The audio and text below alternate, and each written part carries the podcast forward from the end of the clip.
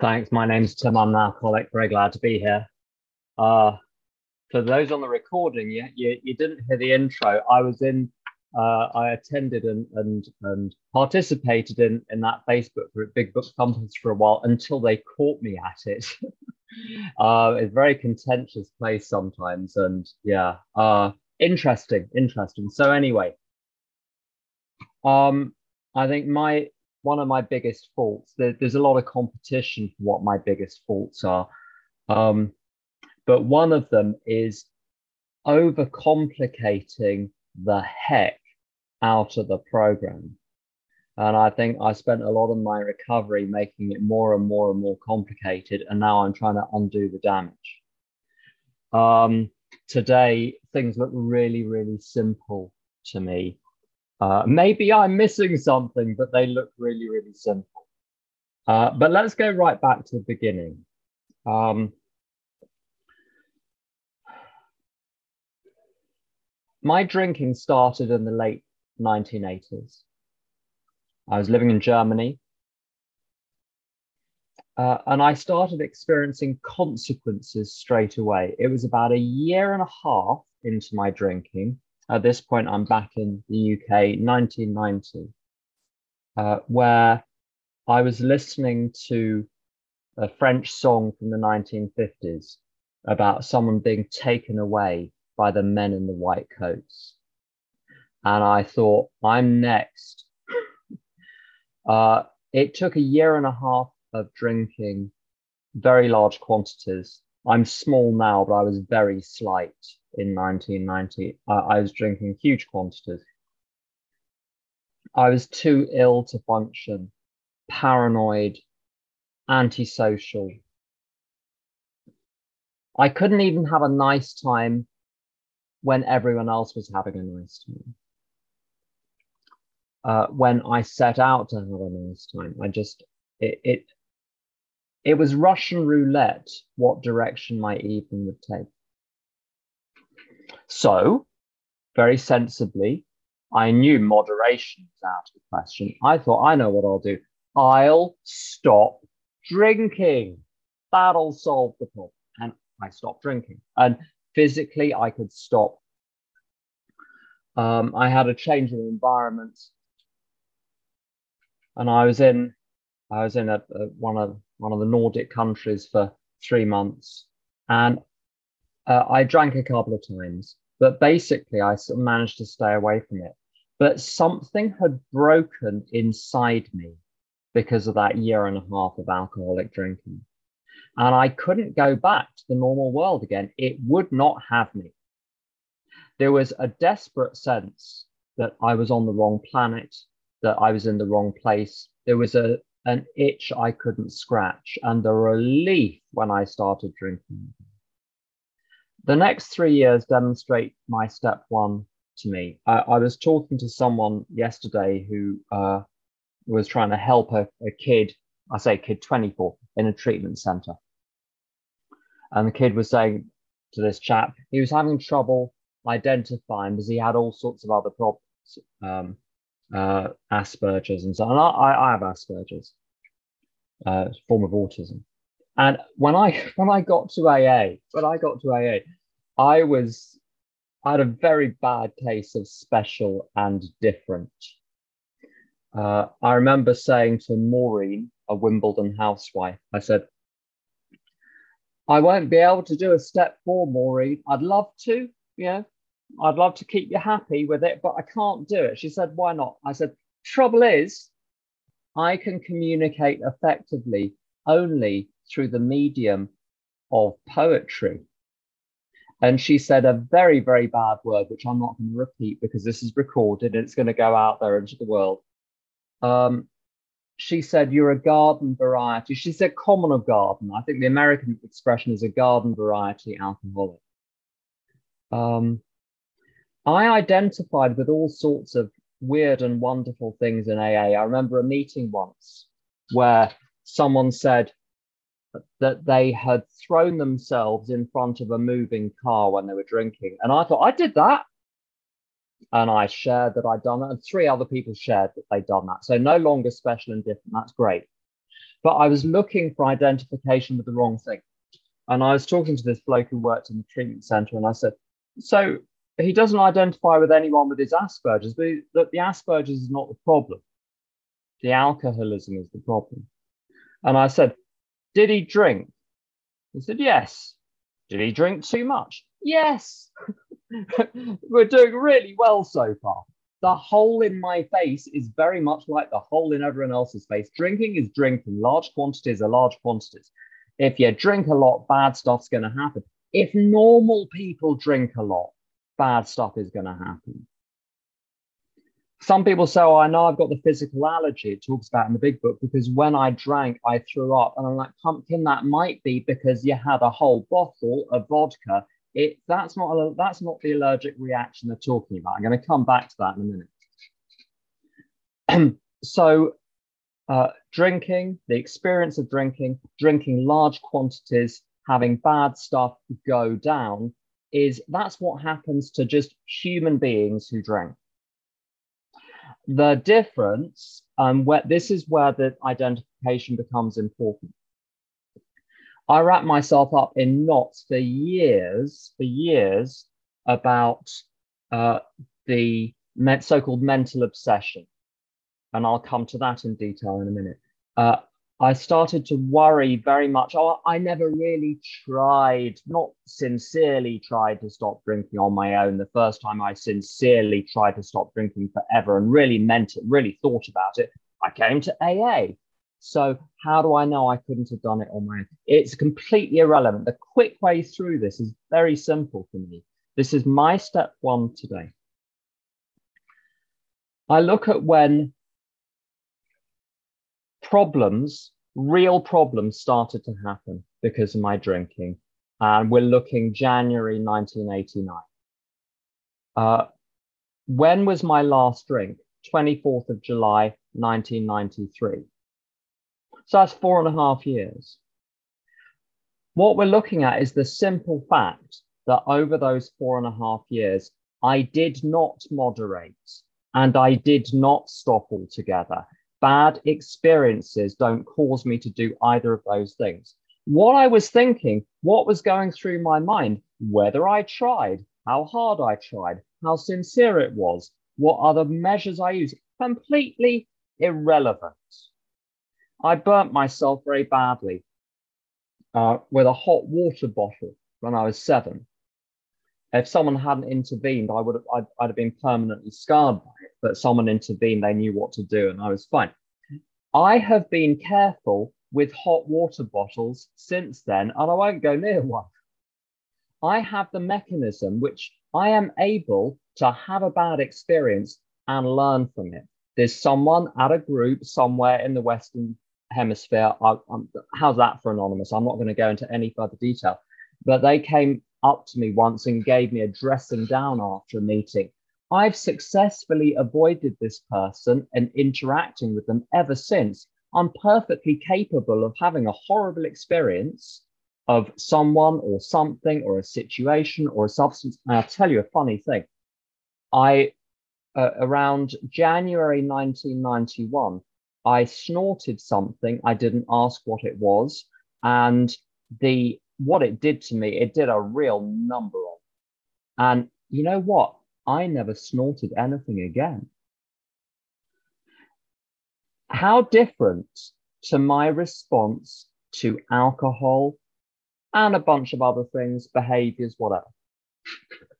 the fact is that it doesn't matter how bad it gets with alcohol, a drink will always seem like a good idea, or at times, that's the key point, at times seem like a good idea. So when it talks about the mental obsession in the big book, our difficulty, I think, lies in the gap between what they wanted the word to mean and what the word means in the language today. I've got an American friend who is obsessed with the British royal family.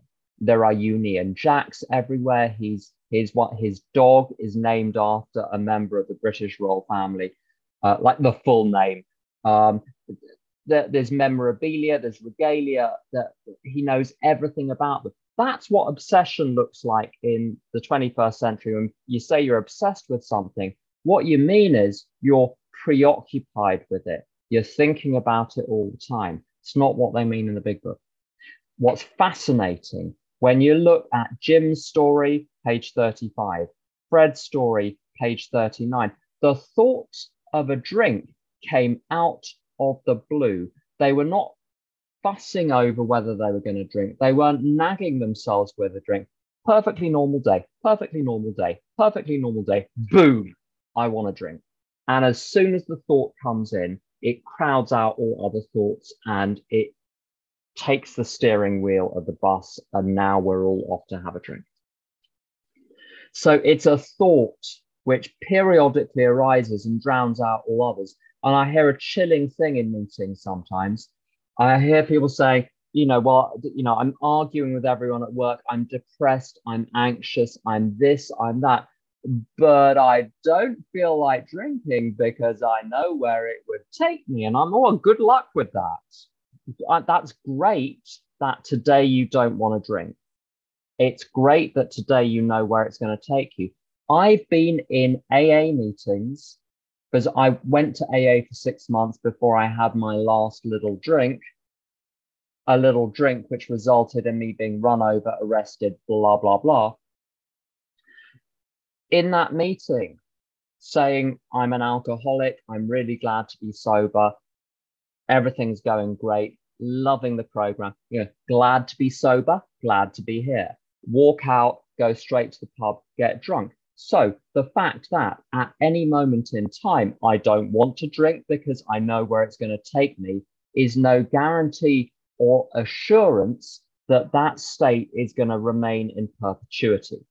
As someone said in the chat, at certain times, that's the tricky thing. If it was, if it was at every moment of every day I, I'd wanted a drink, I'd know what I was dealing with. It's the randomness and unpredictability and uncertainty of it. I can't tell whether I'm going to drink by asking myself, do I feel like a drink now? Do I think I'm going to have a drink?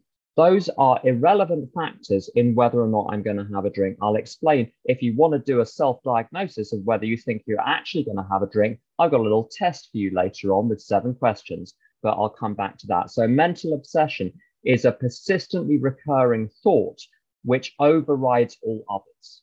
And the persistently recurring thought is a drink is a valid option, not even a good idea, a valid option.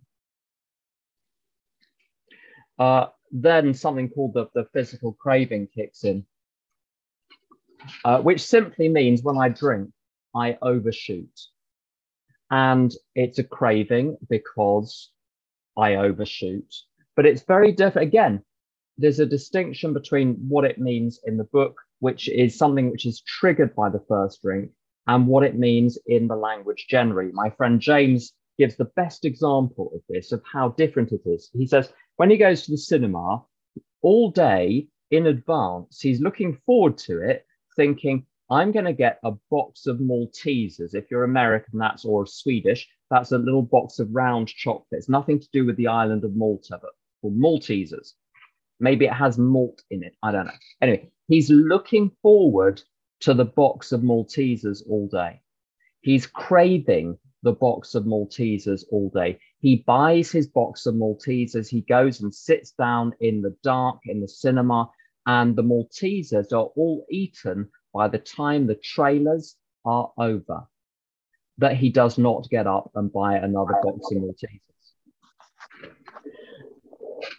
the physical craving, the physical craving is something which is set off by having a drink. Um, now, how do we know it's a physical craving? Well, we know it's a craving because I keep drinking another one, another one, another one, another one. Why do we call it physical craving? Well, I'll tell you why I subscribe to this theory it talks about in the doctor's opinion if I'm not doing it because I'm simply compelled to by my physiology, why would I be doing it? Is it because I enjoy the effect? Well, no, because often I did not enjoy the effect. maybe the first one I enjoyed, maybe the second one, but I don't know about you. When you've had an absolute skinful and you have one more shot, you're not getting an extra effect out of that shot. Makes no sense. It's not rational. Uh, I continued to drink knowing that my mind was taking a darker and darker turn, and I tended to seek out trouble. I would rove around the streets drunk looking for trouble. And I knew that if I carried on drinking, I would be, I would, it would happen again. I'd get into a fight, I'd get into a scuffle, I'd have to scarper. So I'm not having the 14th drink or the 27th drink because I'm thinking it through and I've weighed it up it's in my best interest. So I'm going to do it. Why am I having the 14th, the 27th? It's also not because I'm thick, because I'm not thick. And it's also not because I was psychotic, because I wasn't psychotic. If I'm not powerless, what is it? If it's not this automated process over which I have no mental control, what is it? You know, basically, sick, mad, unhappy, or powerless. Pick one. None of those others made sense to me because I drank like that even when I was happy. I can't even blame my emotions. I can't, there is nothing to pin it on. And the last option left is I do it because that's how I drink. No explanation necessary. And now you put those two together. There's a bit of my mind which one day is going to wake up and say, let's have a drink. When that thought comes into my mind, if I'm unlucky, it's gonna it's gonna have a VIP ticket straight past the bouncer into the VIP room, and it's gonna be in charge, and we're off. And once I'm off, I'm really off. And the physical craving, this this continued drinking after the first drink, it's not just on any individual occasion. Uh, I uh, relapsed or resumed drinking again after a period of sobriety in uh, September 1991. And I didn't seriously try to stop again till uh, January 1993. So if I drank again, I don't know if I would ever come back to AA. When you swim out to sea and you're a weak swimmer, it is if you land back up on the shore, it's because the tide brought you in. You didn't, you can't get back. Um, Plus, because of the stuff I do when I'm drunk, I don't know how long I'd last out there, frankly. So there's no such thing as a safe slip, which means this is an urgent thing. Sometimes people say it's not a race. Yes, it is. It's a race to get in the hands of a power greater than yourself before that little devilish thought pops out of the woodwork and grabs the steering wheel. So, yes, it's a race. So there's an urgency to that. I, I recognized for three years I needed to get sober, but it wasn't until the 24th of July I realized I needed to get sober now, today. No questions, just let's do it.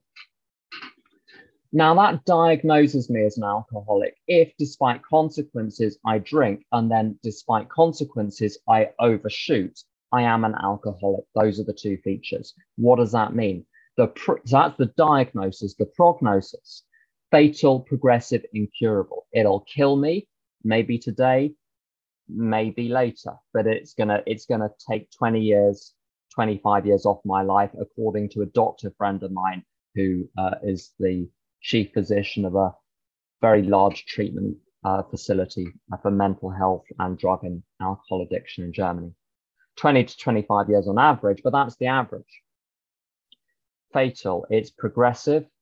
Uh, I've known people that go in and out of AA and there'll be a trip out of AA that they can't come back from. They could come back from the previous ones, but they can't come back from this one. There are lines that are crossed, and you don't know you crossed a line until you crossed it. So you've got to treat it as though the line, the point of no return is the next drink, which is why in old fashioned, non big book AA, they say get to bed without a drink tonight. And I don't think that's bad advice. It mustn't be the only advice, but it's not bad advice either, in my view. Uh, it's also incurable. Uh, I asked myself the question in uh, when I was around nine and a half, 10 years sober. I uh, skipped a lot of AA for about a year and a half. Uh, I barely did any. I was consumed with other things. I didn't drink. I didn't take drugs. I was perilously close on a couple of occasions, but I come back to AA. Um, and the key to this, see, I thought maybe, maybe I drank the way I drank because I was young, I was messed up, blah, you know, you know the script. Um, the doctor's opinion snuffed that idea out. All sorts of other things in the big book. The man of 30 who resumes drinking after a 25 year period of abstinence. It's an apocryphal story, apparently based on something in one of the predecessor books to the big book. But that's irrelevant. The point is, one sees that in AA the whole time. The fact that someone has been sober for 10, 20, 30 years, my friend or an acquaintance of mine started drinking on his 60th birthday. He celebrated his 60th birthday. He was around 30 years sober with a glass of champagne. Why wouldn't you? You're 60, you've made it this far. And he was begging in doorways within six months. So the evidence appears to be once you've had this, you got it forever. It can be arrested, but it can't be eradicated. And here's the interesting thing as well. Sometimes people say, well, maybe I could drink again. But, but the problem let's say only one in a hundred alcoholics who resume drinking after 20, 30 years actually drink alcoholically, would that be a risk that you could seriously take, given that the risk would be fatal? It, that the analogy someone gave me once, if there was an unexploded bomb in your house and someone said there's only a one in a hundred chance that it's going to go off, would you continue to live there? I wouldn't. So there's always a suspicion around why people are even looking at that question at 10, 20, 30 years sober. Um, someone said to a friend of mine once, You're getting mighty thirsty there, little missy. and at nine and a half years, I was getting mighty thirsty. That was what was going on. And it manifested as abstract questions trying to wheedle out of it.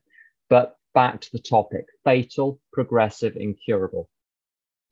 Um, unmanageability. Let's. I'm going to touch upon this. This is a contentious topic, and people have different views, and that's fine. Um, I'm going to try and put this simply and briefly. The word unmanageability doesn't appear in the big book until it's suddenly presented in step one on page 59, and then it doesn't mention it again. And very often, meetings I used to go to, uh, they would say that basically unmanageability is like completely setting aside alcohol. Um, you're, you know, are you neurotic? Are you incompetent? Do you lack life skills? Are you disorganized? Are you a jerk? All of those things. Well, if that's the case, your life is unmanageable. What's so interesting though, when they choose a poster boy for alcoholism on pages 39 to 43, who do they choose? Fred. Is he a typical AA newcomer? I don't think so. He's doing really well. He's got an amazing job. He's got children college age. Everyone loves him. He's delightful. He's charming. He's suave. He's successful. And he has a great day. And yet he drinks. Rowland Hazard, page uh, 27. Uh, he's seen literally the best psychoanalyst in the world. You're, well, arguably, certainly top three. His physical condition and mental condition were great. If to admit that I'm unmanageable means to admit that I'm neurotic, incompetent, and disorganized, and everything is going to hell in a handcart because of that, then Fred couldn't take step one, Rowland Hazard couldn't take step one because that was not the condition they were in.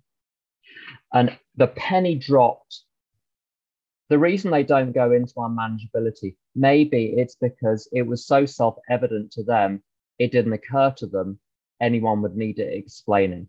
They didn't reckon with alcoholics, though, did they? There was very elaborate Da Vinci Code like explanations for unmanageability in rooms sometimes.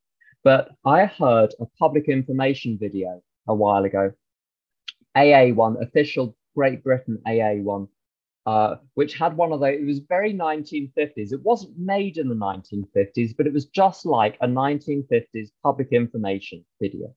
And there was a voiceover with a very posh man uh, and an actor playing someone in prison who was an alcoholic. Um, um, and the voiceover said something like this This is Brian. Brian is alcoholic. He's lost control of his drinking and thus his life. I thought, oh, there we go. There we have it. If I can't choose whether or not I drink, and when I drink, I can't choose how much I drink, and when I get drunk, I can't choose what I'm doing because I'm drunk, I'm not in charge of my life. I'm not managing my life. Alcoholism is. Being an alcoholic is like being a doctor on call. You look like you're in charge of your evening until you get texted by the hospital. I saw it happen the other day with someone in a restaurant, surgeon, and she got a text from the hospital. I heard her saying to a friend, I'm so sorry. I'd love to stay, but I have to go. There's an operation I need to participate in. Um, I look like I'm in charge of my life until alcoholism says, nope, nope, nope, we're off to the pub. We're off to the off license. We're off to the this, we're off to the that. It's in charge. But you don't realize it's in charge because it takes long naps. But when it wakes up, boy, does it wake up. And then once it wakes up, it's in charge. Alcoholism is a lot like dancing with a gorilla. You're not done dancing until the gorilla is done dancing. So unmanageability. That all that stuff, by the way, I was neurotic, incompetent, and disorganized. And those were really super reasons why step three was a very, very good idea that God be in charge of my life, not me. But if they weren't there, I would still need to have God in charge of my life. I'll tell you why. If I don't know when the thought of a drink is going to occur to me, if I don't know when it's going to happen, I need protection 24 hours a day. If you don't know when the fire is going to start, you need the fire alarm 24 hours a day. If you don't know when the when the the, the thief is going to try and steal your car, your car needs to be locked 24 hours a day. So I need a defense 24 hours a day. And the defense cannot come from, you see, alcoholism pulls rank on me Therefore, I need something to pull rank on alcoholism. And this, by its very nature, is a higher power. It is higher, it is a power because it stops me from drinking. And it is higher because it is higher than alcohol, alcoholism, and the alcoholism is higher than me. If I'm in the habit of doing what I want to do when I want to do it. When I want to drink, I will drink. So I've got to be in the habit, I've got to be militarily trained to not do what I want to do. I've got to have a program. And they didn't talk a lot about God in my first year. It's it's London. No one believes in God in London. A few people do now. But it's not a, it's not America. It's a very different place. Most it, most people are atheist and haughty about it and certain. Even those who believe, I mean, the Church of England isn't even the Church of England isn't very godly. Uh, there was a sketch in the 1980s where there was an interview with a Church of England uh, vicar, and this was a comedy sketch and someone asked the Church of England vicar or bishop about God, and he says, Well, you know, in the Church of England, God is mentioned. And that's about as far as it goes. It's very different than the you know, televangelists or other. Uh, it's not like Joyce Meyer, let's put it like that. So, anyway, my first year, my first year in AA in London was not about turning my will and life over to a power greater than myself in the form of some deity. It was do as you're told. Uh, I think my sponsor said, if you uh, if you drink again, you're going to be going to meetings in a wheelchair. I said, why? He said, because I'll break both your legs. Uh, it was no good telling me, oh, we love you. We're going to love you till you can learn to love yourself. I'm very much at the Chuck C school. I wouldn't have taken myself with a large dowry. So if you loved me, I thought you were a fool, a first class 19 karat gold fool. But if you could show you cared in that way, somehow that got through to me. It was a very clever way of getting through to me. But the point is, what I was taught was uh, just have a daily program. You go to your meeting every day. You do service at the meeting. You go for fellowship after the meeting. Here are the things you do in the morning. Here are the things you do in the evening. And yes, you pray to God, blah, blah, blah. But I could not see God. I could not feel God because I hadn't yet had a spiritual awakening. Some people get flashes. I got the occasional flash, but I needed something all day long. And the thing that I had all day long was the daily plan of action. They said, life is what you do in between meetings. All I had to do was get to the next meeting and then follow the instructions. I had a sponsor. I worked the steps very quickly. I made a whole bunch of amends in the first year with the ones I couldn't find. It was a shoddy eight or nine. I have to say, looking back, I wouldn't give tuppence for how I did it, but it was sincere. And I wrote letters to people I couldn't find, put the name on an envelope, put a stamp on the envelope, no address, posted it. Thought, I don't know where it's going to go, but that's the closest I can get. And I stayed sober. Now, um, long story short, let's let's go forward to I was about 15 years sober, and things weren't terrible by any means. Think lots of things were wonderful. I was in a very good relationship. I was in a good job. I enjoyed that. I was happy in the relationship. I was happy in the job. But there were areas of my life, there, were, there was acting out which was unseemly. I'm not going to go into detail. You can let your imagination run riot. We've all got a list. Uh, there was acting out in all sorts of ways. Um, uh, I had an unresolved relationship with my mother. So pretty major. Uh, there were other things, there were other behaviors which I was seriously uncomfortable with, but could do nothing about. And the one thing I'd, I, I had a sponsor, but he was, you know, the kindly old gentleman type of sponsor. Uh, there was no big book stuff going on in London AA that was discernible. I discovered later there are a couple of odd groups here and there, but basically the kind of big book AA as we now understand it did not exist. But I found some tapes. Long story short, listened to the tapes, wrote down what they said, did exactly what they said, went through the big book from soup to nuts, doing exactly, following the instructions exactly like I was too stupid to interpret them. And I had what, you know, Chris R refers to as a barnstorming spiritual experience. And the spiritual experience arrived the moment I completed the last amend, went for a run, said to my higher power, is there anyone else I owe amends to who I've interacted badly with? Who it, any small theft, any small slight, any gossiping, any backbiting, any bitching, any meanness, any nastiness, anything stolen, anything damaged, anything broken, anything borrowed or not returned, any nuisance? Is there anything? And nothing came because I'd done in the course of six weeks, I'd gone through all the steps. I took myself through. I did a step five with a couple of old timers. I ran through some some tricky step eights with a couple of old timers. But here's the thing: the book was meant to be a here's the book, do what it says. We can give you some guidance along the way, and it worked. It worked. there wasn't anyone else obstructing it. That was the curious thing. I think if someone had tried to take me through it, I would have balked all the way, and we'd be we'd still be there now. But it was between me and a higher power. And the only way I could test whether the promises in the big book were true was to do exactly what it said and then see if I got the results.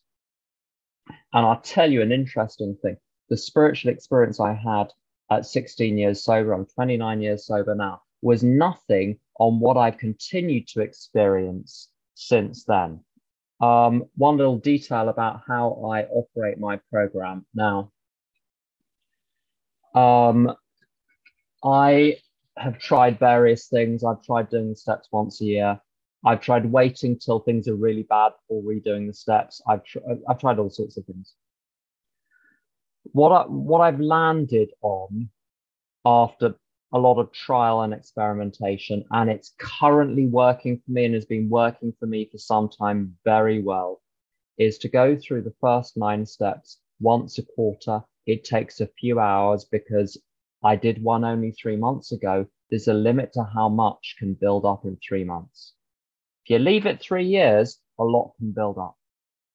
Um, it takes a few hours to look at, really look at step one, look at step two, and I don't belabor it.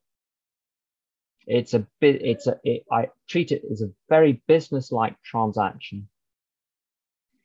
And I share my step five with several people. I do a step eight and nine.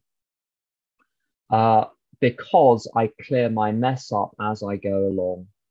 It's uh, certainly the last few. There haven't been any formal amends that have had to be made because I hate there being tension between me and anyone else. I, I cannot stand unfinished business. I'm very intolerant of unfinished business in myself. But I have 16 names with adjusted behaviors that need to be implemented.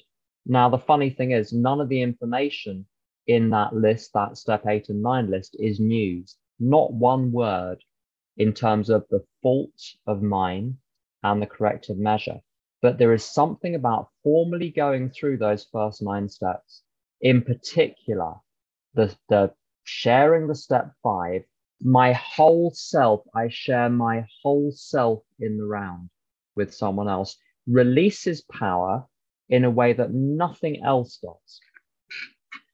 This idea of multiple step fives, uh, I got from, well, ultimately, you know, people pe- people listen to the tapes, they generally know, but I, where it seems to have come from is uh, Paul Paul M from Riverside, Illinois, who died with I think 62 years of sobriety, and he chanced upon funnily enough, at 16 years sober as well, this formula of redoing the steps on a regular basis and doing multiple step fives, sharing your whole self with a bunch of people.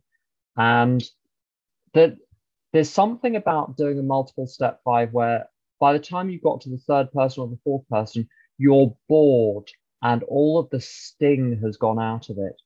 And it's just, it's just dead, it's just dead words now. And it's amazing that and you realize that you are now no longer in the position of the person that wrote that. Your relationship to it has, my relationship to it changes with each one that I read. I read it to other people until I'm bored and done.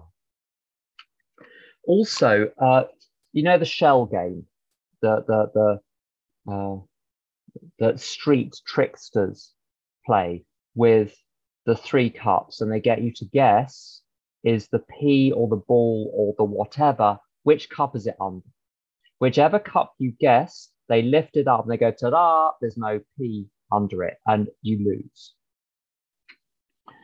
The ego, in my view, my e what is my ego? Let's define it. My ego is the belief that I'm this separate being running around the world in a human body, subject only to human forces, doomed to die with a particular ethnicity, social background, identity, sexual orientation, gender, all of those things. That's my ego. My ego's story is that I don't want to be one with everyone. I do not want to be part of the universe.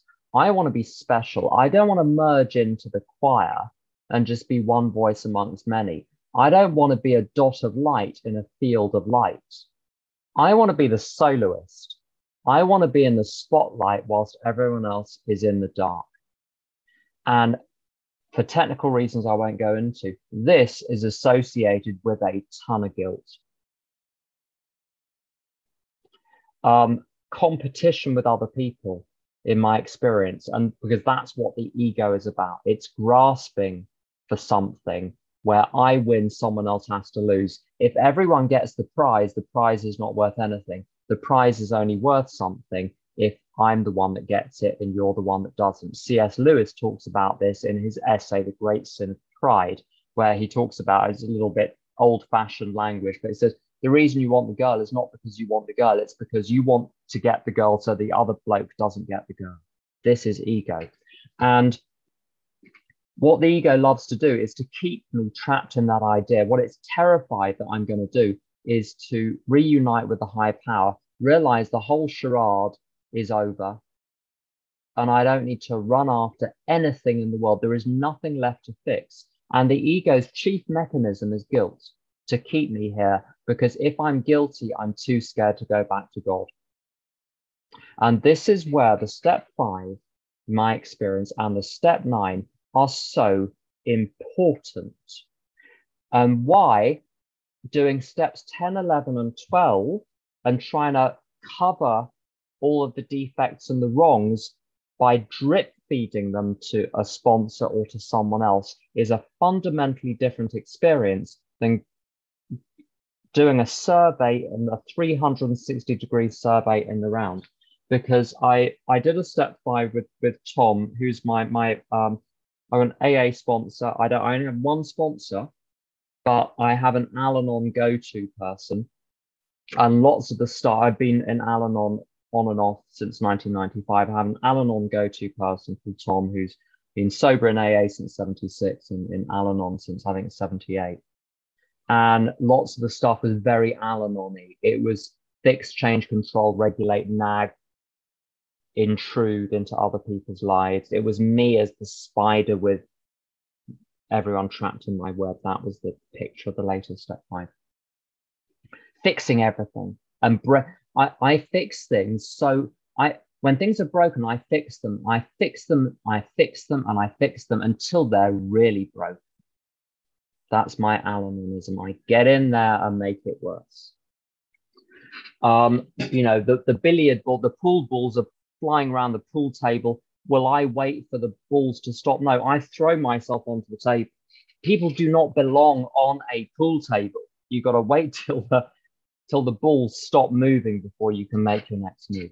But back to the point. The point is I shared the exact nature of my wrongs with him, the exact nature of the wrongs of my current manifestation in the world. And I got to it. He said, Is there anything else? And I said, No. And it was very clear. This was just over the phone. He's in Oakland or something. I wasn't even face to face, but there's something you hear in a voice. I thought, I'm fine.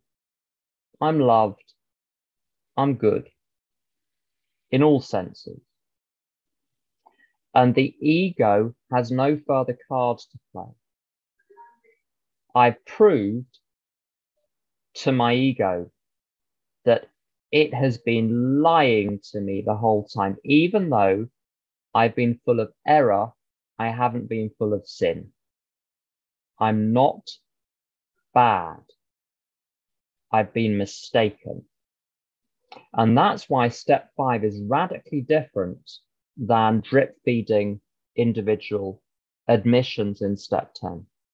Because when I'm admitting one thing to you, behind my back is all of the other past and future things. I'm just giving you a snapshot, just one slice. And my ego is saying at the same time, yeah, but what about everything else? If I say everything in one go, the ego has nothing left to hold on to. And I can go back to God without fear because the guilt is gone. Same with steps eight and nine. As soon as I, uh, Don P talks about getting free in step eight, not in step nine. And I understand that. It's when I make the decision, I will do anything to set these things right. Um, change, um, in my case, in my behavior, in my personality, my character, in my beliefs, my attitudes, my values has been very, very slow. Tom said to me a couple of days ago, um, most people find that they have to place the slow change in their behavior in the hands of a power greater than themselves. But it's that commitment in step eight. When I looked at that list, I looked at the misbehavior and it's relatively low level stuff, but it's there and it hurts and it's not good. And I looked at what the corrective measures are, how I'm going to treat these people instead. And they're important people. All people are important. These are people who are very important to me. The willingness to say the game is up. I'm willing to entrust the rest of this process to a power greater than myself.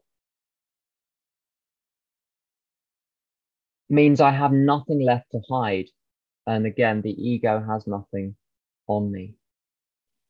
I want to say one thing um, about upset. Um, on page 87 of the big book, it talks very clearly about when I'm going through the day, how I should respond to two situations. There's when agitated or doubtful. And it, oh, it struck me for a long time. These were odd words to choose, but they're not the most obvious states to find oneself in. Agitated, it's not a common word. Doubtful is not a common word. But it struck me after a while that they cover all forms of human disturbance. In other words, I'm either not at peace because there's something out there or inside, but I'm not at peace, or I've got a decision to make and I don't know what to do. Those are either something has bothered me, it has bothered me, or I don't know what to do. So it's really a troubleshooter for any situation a human being can find themselves in. It's very interesting. And then it gives me a very straightforward answer, which is to ask for the right thought or action. To remind myself I'm no longer running the show and to humbly say to, my, say to myself, say to God many times each day, uh, I will be done. But what I want to zone in on is the upset, the agitation. Whenever I'm upset, I've fallen back into the illusion that my emotions are caused by something outside of myself. Um, even you know, physical illness, um, wars, economic situations, the losses of jobs, grief, the belief that my emotions stem from something outside of myself is the upside down thinking of the ego. Astrid, my good friend Astrid, is an unconventional AA member, good for the unconventional AA members. She said, the calls are coming from within the house. It's never really caused by something outside. There's a difference between what causes a phenomenon and what occasions it. If something trips a tripwire, the event occasions uh, the tripping of the tripwire. But why was the tripwire there in the first place? And my ego, the way it tries to get rid of my guilt is to make you guilty instead. So the bony finger of retribution coming down from the heavens is going to hit you, not me. This is why resentment, people will say, listen to how people speak, because how people speak tells you a lot more than what they're saying. Um, one of the most common phrases that sponsees use uh, have used with me is I am full of resentment. It's like they're a milk jug saying, I'm a milk jug, I'm full of milk. Now, the milk jug doesn't fill itself with milk. Someone has poured the milk into the milk jug. And someone who says, I'm full of resentment, believes that the resentment has somehow been poured into them by external forces. What is the truth? The truth is, I have bought into the lies of the ego. I have deliberately and consciously fostered resentful thoughts against other people. And that has produced these feelings. And now I'm complaining about the feelings which stem from the beliefs, the attitudes, the values, and the thoughts that I've been engaging in. You have a very different conversation about resentment when you start it that way, when you take responsibility for it. it says on page 66 of the big book about resentment, it says, to the extent that we permit these. Oh, so I'm causing my resentment. That's interesting. If it keeps happening, it's because it feels good. So whenever I'm complaining about resentment, I'm complaining about the come down from a drug. What is the drug? The drug is the thrill of being right so that you are wrong. Sometimes I I don't know if you've experienced this, where you get into a state of mind where you don't know what you're angry about, but you know you're angry, and then you look for something. And then you look around, you're in the street, she shouldn't be wearing that skirt, it's doing her no favors at all. You know, where did that come from?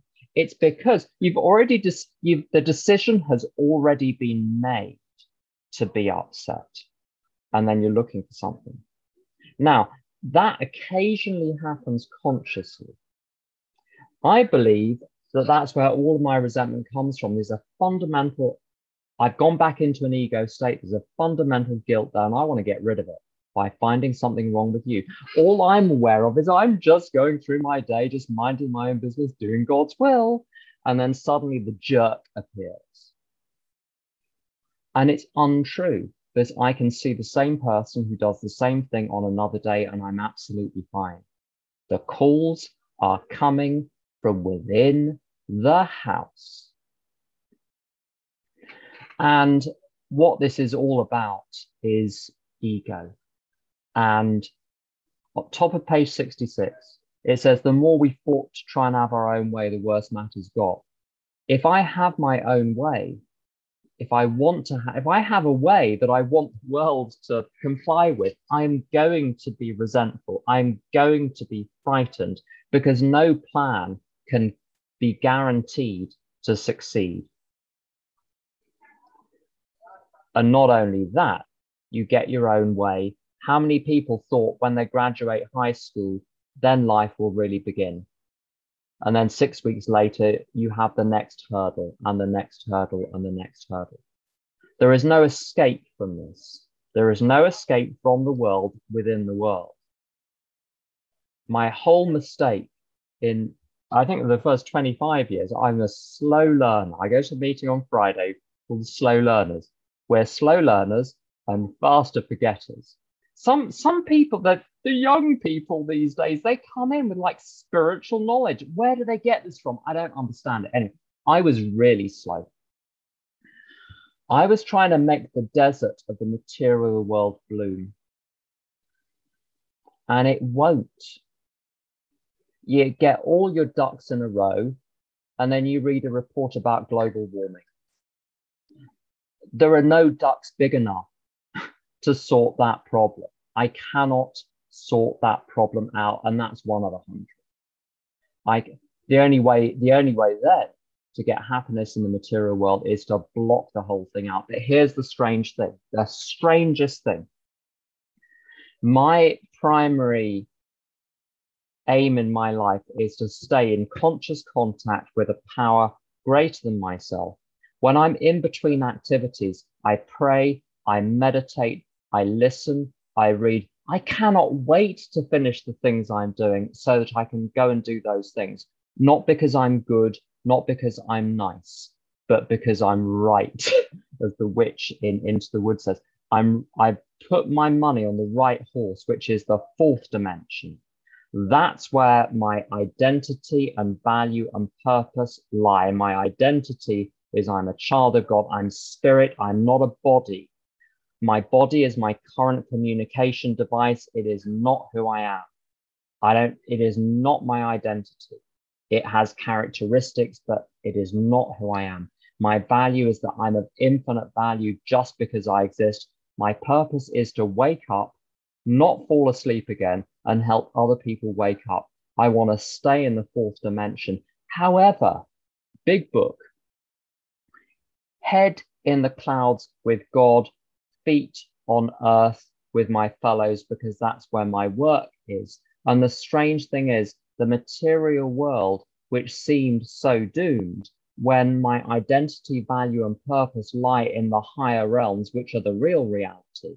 If you think about the material world as the play going on on the stage, the stage is in a theatre, the theatre is in a city, the city is in a country, the country is on a planet, the planet is in the universe. If you think of the material world as a play on a stage somewhere in the universe and the realm of the spirit is everything outside of that, that gives you some idea about the relationship between the material world and the realm of the spirit. The realm of the spirit is not this tiny little box you keep on a shelf in your room that you occasionally put, you know, lift up the lid to get a little bit of oxygen. No, it's the real reality which is out there. But the amazing thing is, the more time I spend there, the material world starts to be like heaven on earth.